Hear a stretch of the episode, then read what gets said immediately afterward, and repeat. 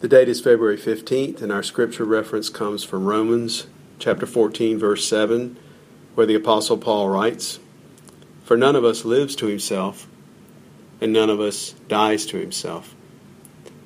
In high school English, I studied the British poet John Donne, who wrote, No man is an island, entire of itself. Every man is a piece of the continent, a part of the main. Any man's death diminishes me because I'm involved in mankind, and therefore never sin to know for whom the bell tolls. It tolls for thee. Donne's words stayed with me, and though students of today aren't taught much English prose, I suspect most folks are at least vaguely familiar with the last portion of that writing. To the world, for whom the bell tolls, speaks to the notion of the interconnected brother, sisterhood of all people. In fact, that's actually the context in which I was taught those words.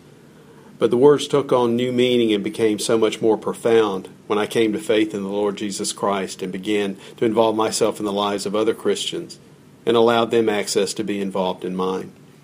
It was, I think, within the body of Christ that I learned for the first time the value and the necessity of family as well as the truth of Paul's words to the Roman believers. For none of us lives to himself. I've learned that one of the greatest benefits of active participation in the lives of other Christians is a heightened awareness of the foibles and weaknesses that are common to all of us as we trudge along the road of our own sanctification. That awareness gives me comfort for my false starts and mess ups but it also warms my sensitivities to others in the body of Christ whose motives are no less sincere nor less well intentioned than I imagine my own to be. Christians who don't become involved on a regular basis in the lives of others often, if not commonly, lack that perspective because they don't take the time to know their brother or sister or where they actually are in their walk with Christ. They too easily attach motive or intent to actions that in no way reflect who or what they really are. Solo Christians often display many of the characteristics of the Pharisees, who were the objects of so much of our Savior's righteous ire. What they lack in knowledge, they complete with conjecture, and all to their own loss.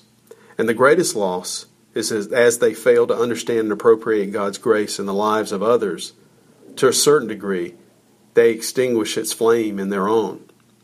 Of and to them, the Apostle Paul might say, for none of us lives to himself, and none of us dies to himself.